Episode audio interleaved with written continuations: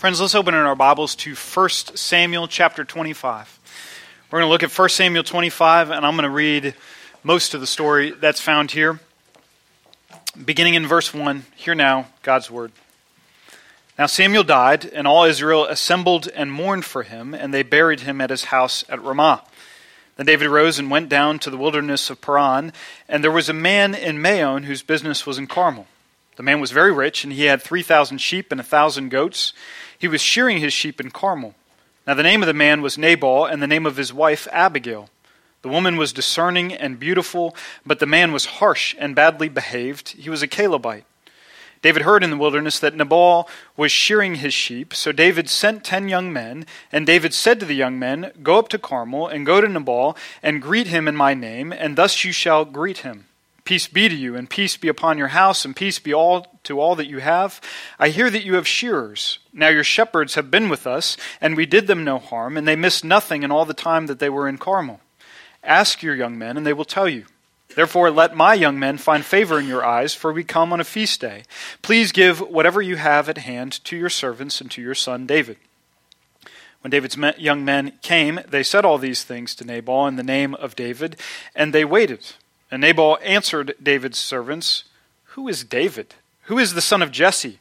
There are many servants these days who are breaking away from their masters. Shall I take my bread and my water and my meat that I have killed from my shearers and give it to men who come from I do not know where? So David's young men turned away and came back and told him all this. And David said to his men, Every man strap on his sword and every man of them strapped on his sword. David also strapped on his sword, and about four hundred of them went up after David, while two hundred remained with the baggage. But one of the young men told Abigail, Nabal's wife, Behold, David sent messengers out of the wilderness to greet our master, and he railed at them. Yet the men were very good to us, and we suffered no harm, and we did not miss anything when we were in the fields, as long as we went with them. They were a wall to us, both by night and by day, all the while we were keeping the sheep.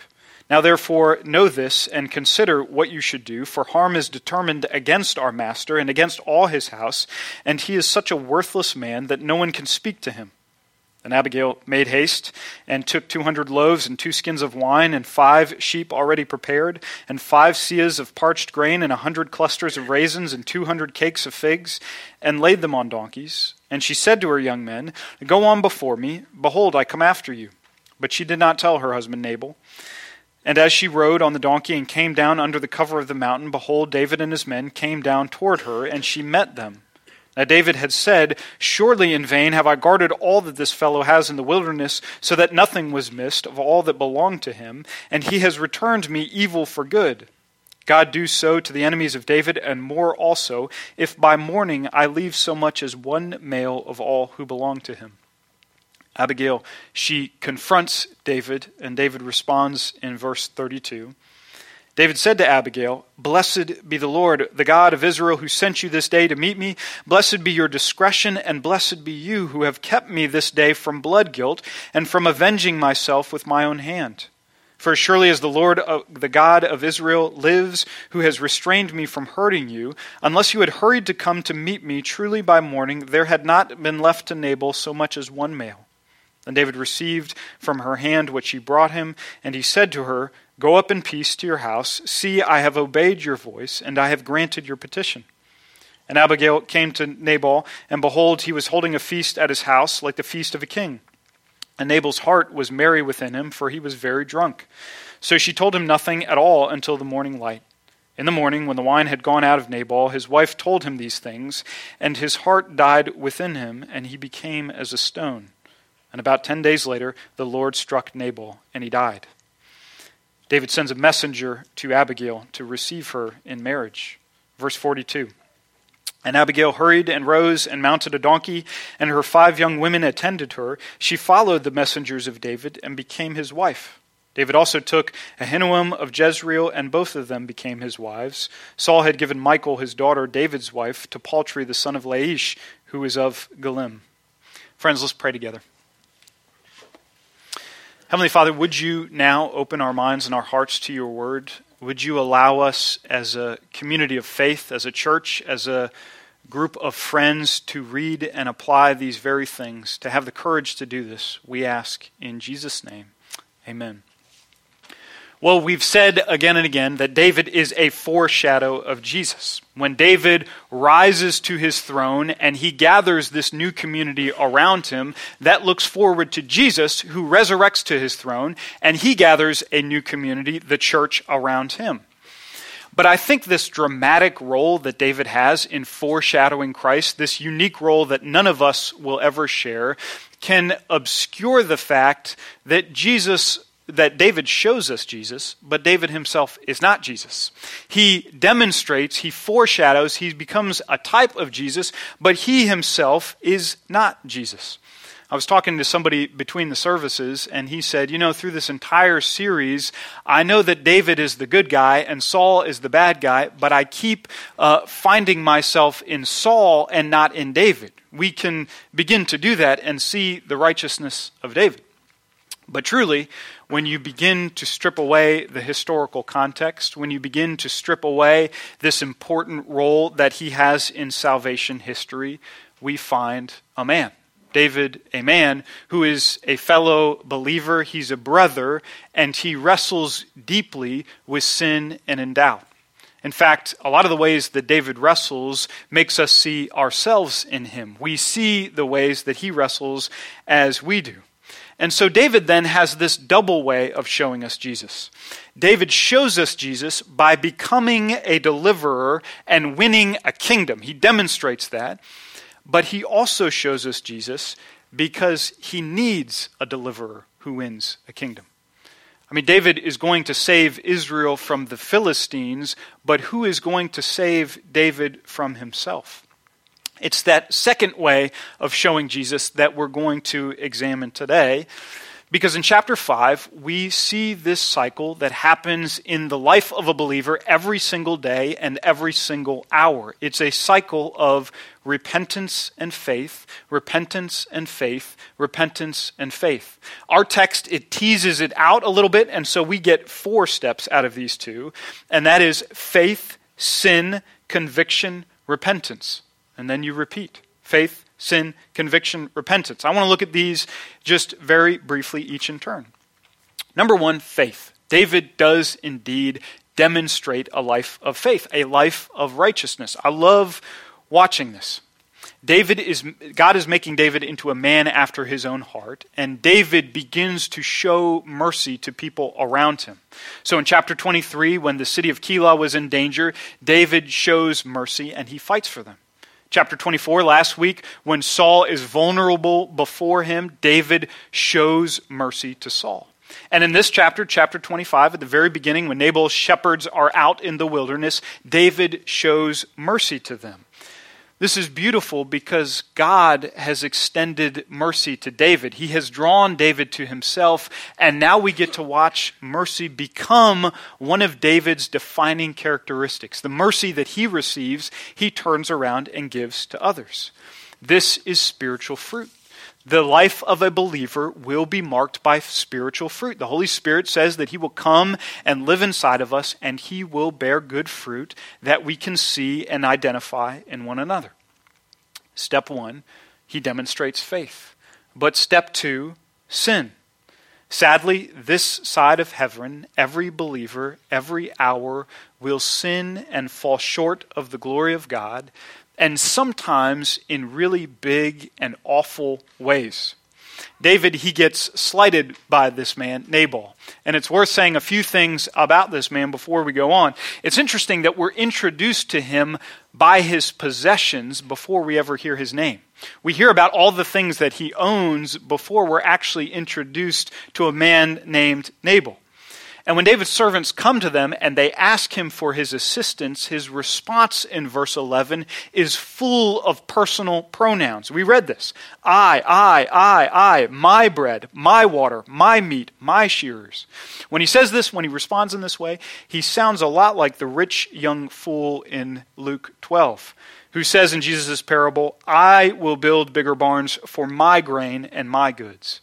It's so fitting to make the connection between these two because both of them will die hoarding their possessions. So David is slighted by this man. This man. Now, to, to be fair, Nabal never asked David's men to defend his sheep. His sheep are out in the wilderness, his shepherds are taking care of them, but they are vulnerable, and David's men are camped nearby, and David takes it upon himself to build a wall around them and to protect them so that no person or no animal takes any of his sheep. Nabal didn't ask for that, but that was a very generous act of David, and every single person in this story, from David's men to Nabal's men to this unnamed servant to Abigail, they all understand this was a generous act act, and if, if Nabal doesn't respond in kind, that is only because of his selfishness. So David is slighted. It's a true slight.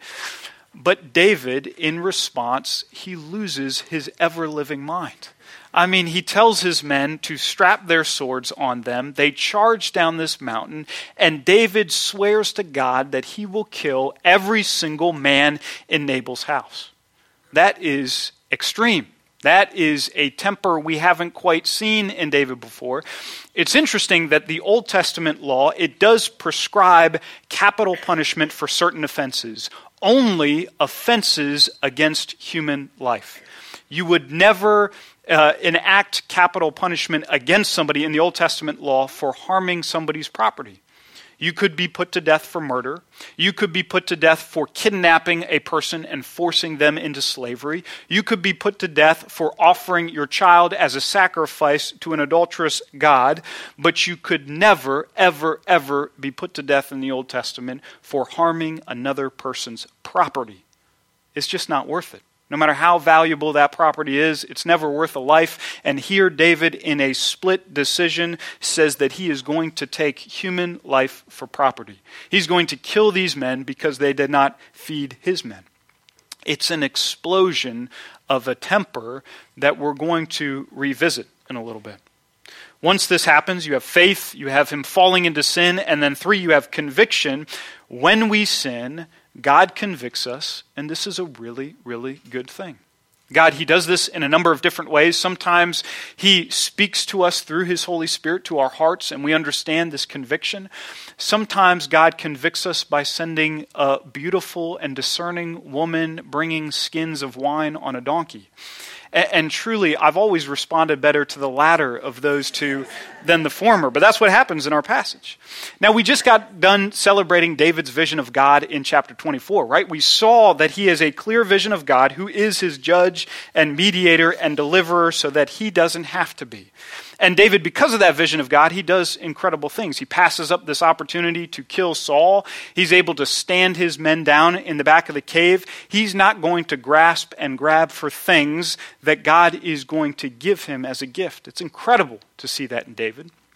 And yet, before we can blink, David is running down the side of a mountain to act as his own judge and mediator and deliverer. Everything we thought he had learned in the previous chapter, he's undoing in this chapter because he's seizing at these very things.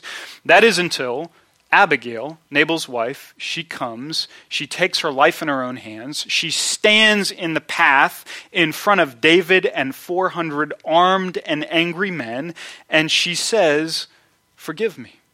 Forgive me my sin. Forgive my husband his sin. And because I know God will speak to you and you will relent of what you're about to do, she says in verse 26, the Lord has restrained you from blood guilt and from saving with your own hand. Hint, hint, David, do not be your own deliverer and do not be guilty of trying to save with your own hand. I know God is going to speak to you, and you're not going to do that. David, because of this intervention, he sees his hypocrisy and he is convicted. And so, number four, David repents. In this instance, David hears this, he's convicted, and he repents. Now, he's standing in front of 400 men who he just gave a command to. He just swore to God what he was going to do, and a woman steps out and confronts him. And at the risk of embarrassing himself and humiliating himself in front of all these men who had just followed him, David sees his sin and he relents and he repents. And he says in verse 32 Blessed be the Lord who sent you. You have kept me from blood guilt. Repentance is acknowledging before God what He says about our sin. It is putting that sin down, and it is turning to follow Jesus. And in this instance, David does that very thing. He repents. Well, I'd like to end the sermon there. We've gone through the entire cycle. We're ending on a high note here. We've seen these stages of faith and then sin and then conviction and then repentance. And it feels like the life lesson has been learned, the timeless truth has been instilled, and we can kind of go from here and expect a life of faith from David. But not so fast. We don't get to do that. Have any of you guys seen the movie Flight with Denzel Washington? Anybody seen that movie? Nobody in this room? One person? Okay, this will be a great illustration then.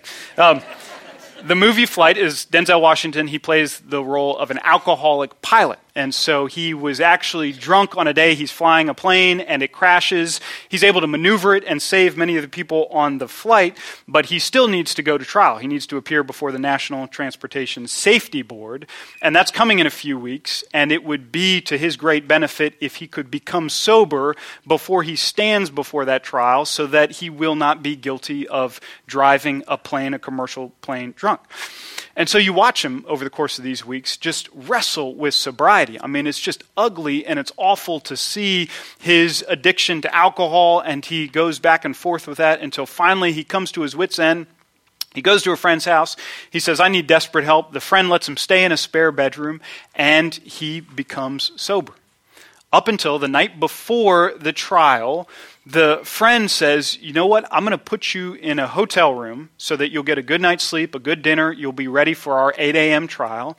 And we've cleared every drop of alcohol from this place. We've searched your bag. You don't have it. It's not in your hotel room. You stay here, and we're going to post a guard outside the door to ensure that you will be sober at the time of your trial. So he does. You watch Denzel kind of wrestle around the room, and he's restless. And uh, the night ticks on until he realizes that the door is open, of course, between the two hotel rooms, between his and another. And it's a very nice hotel. And he opens that door and he realizes there's a kitchen there with a mini fridge that is fully stocked. Denzel opens the door to the fridge, and the camera is dramatic. Denzel's on the one side of the fridge, and the camera is shooting through all these beautiful mini bottles to Denzel.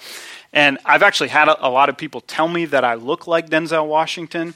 And so it's like I'm, I'm seeing myself in the mirror as I'm watching an older version, a less handsome version of myself, like engage with this. I'm totally joking.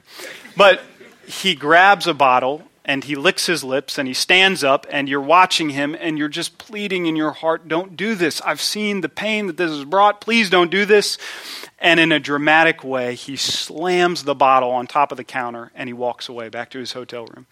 And there is a literal sigh of relief from the audience. I mean, my breath, whew, this is amazing. You don't often sigh out loud, but you're just so encouraged by this until you see a hand snatch the bottle off the counter, walk back to the room, and in the very next scene, you find him completely drunk in his hotel room. It's dramatic and it's awful.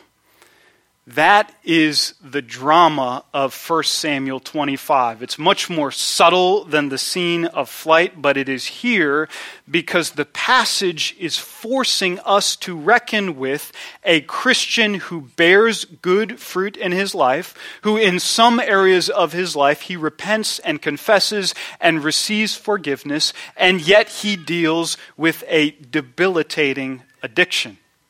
Here it is in verses 42 and 43.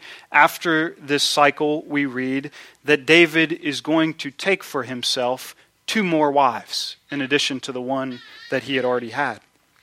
This is bold faced lust. It is sinful for David to do this and to grab this and to take this there's actually a direct relationship between lust at the end of the chapter that David engages in and the anger that he experiences in the center of the chapter that we saw. I'm afraid you're going to accuse me of a Freudian reading of this passage, but I'm reading a book on sexual addiction right now, John Freeman's Hide or Seek. And he draws this connection between these two emotions. He says, and he's been in this ministry for decades among people who struggle with sexual addiction. I've been in ministry in this area long enough to say that I've never known a man who wrestled unproductively with lust and sexual sin who doesn't have a deep anger problem.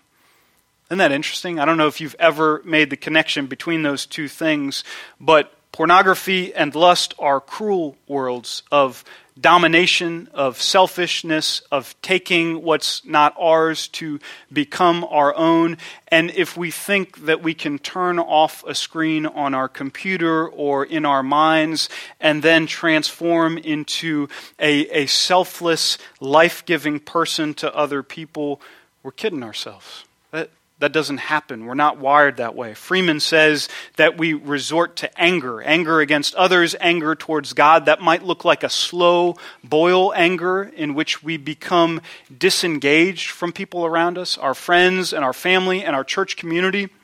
Or it might be raging anger that we experience when we dominate and explode at other people. But all the while, whether it's anger or lust, we're doing what we've always trained our hearts to do all the while.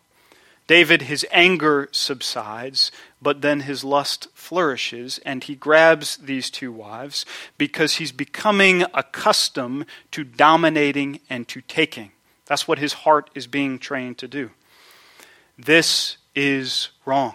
This is evil. This is sinful. The Old Testament law, it prohibits this. Samuel, when Israel was asking for a king, he begged them to realize that a king might do something like this. But we read in verse 1 that Samuel is now dead. And there is no Abigail to confront David in this sin. And so you see these little embers of lust in David's heart. They are fanned and they grow. They're fanned and they grow.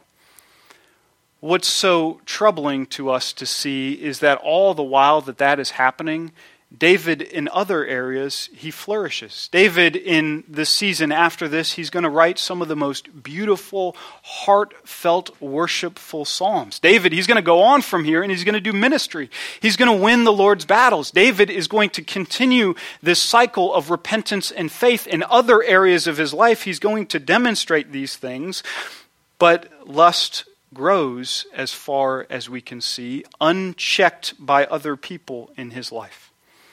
By the time David becomes king of Israel, he will have six kids from six different women.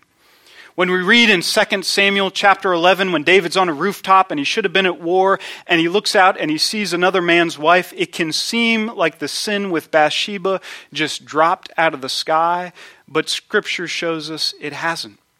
It's been fed, it's been raging. By the time we get to that scene, which is a full 20 years later, this lust is a raging flame in David's heart, and he takes what he should not have because he has trained his heart to do that.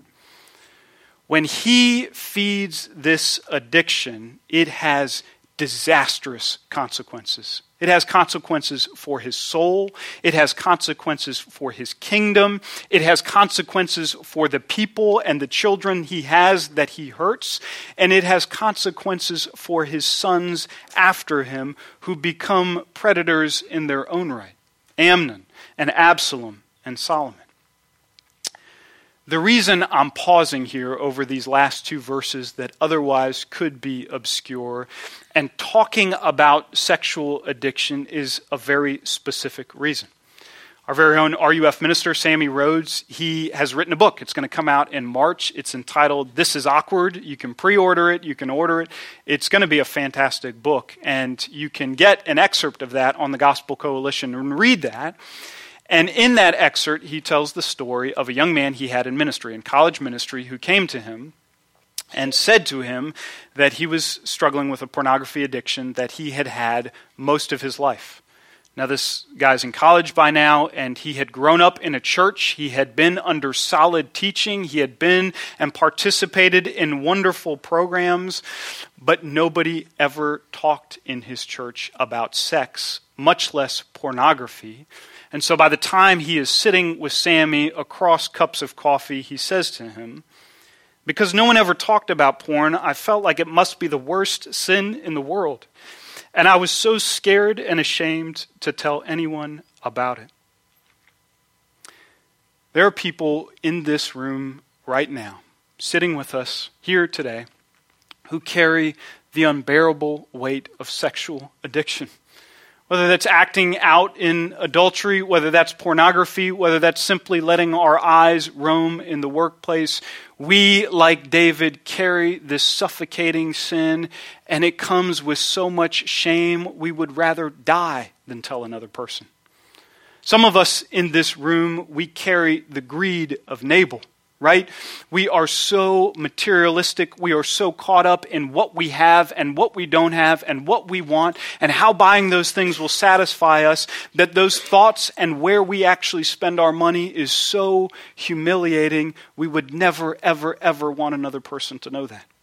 Some of us, like Saul, we struggle with deep deep, lowly self worth, and it breeds all kinds of things in us jealousy and envy and anxiety and self loathing. And we think things about ourselves and we do things to our body that is so shameful we could not bear the thought of another human being knowing what we think and how we respond.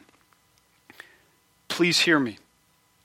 The greatest lie that the devil will tell you this morning, as you think about some of these things in your own heart and your own life, is that if you can just get out of the service, if you can get home, if you can get between you and God, if you confess this earnestly this time with all your heart, and you promise that you'll never, ever, ever, ever do it again, you'll be free. I wonder how many times David, unchecked by another person, came before God and said, Please take this from me. Take this lust, take this desire from me. I don't want to ever do it again. And yet he fell again and again and again. The Bible is grabbing us and it is forcing us to watch three men who wrestle with three different addictions and they never become free. In a very different situation, David writes in Psalm 38 4, which is so fitting to think about this kind of sin. For my iniquities are gone over my head. As a heavy burden, they weigh too much for me. I can't bear the weight of these things. They're over my head. They are too heavy for me. When we are willing to repent in a community of faith, if we will reach out to a fellow brother and a sister and we will share these things with each other and say, I need you to fortify me to come before the living God and to confess these things, and then together I want to walk this path of freedom, this is an invitation. Repentance is an invitation to put down this unbearable load and to turn and to follow Jesus. And when we do that, we say to one another with David in verse 32, Blessed be the Lord who sent you. Blessed be the Lord who sent you, friend, into my life to carry this burden with me. Friend, if you are not a believer, if you've never repented of your sins and trusted in Jesus, and you this morning feel the weight of that sin, I beg you, find a friend, confess that sin before the Lord, and run to Jesus. If you are a Christian, if you are born again, and you sense within your own heart these things are here and they rage within me and I'm afraid, I beg you, grab a friend, confess these things to them, and run to Jesus. And Jesus, within this community of faith, he will set you free. Let's pray together. Lord, I can't help but think that some of us, we've given up a long, long time ago. We see just how raging this addiction is within us. We cannot imagine a world in which it's not with us, and so we've given up. And honestly, that makes us mistrust you and your goodness. I beg you, by the power of your Holy Spirit to reach inside of us, to give us the courage to reach out to one another, and together to run to you, the author and the perfecter of our faith. Would you do that? Would you free us as a community? Let us sigh in relief as we put down the burden of our sin. Would you lift up our heads and free us from shame? We beg you in Jesus' name. Amen.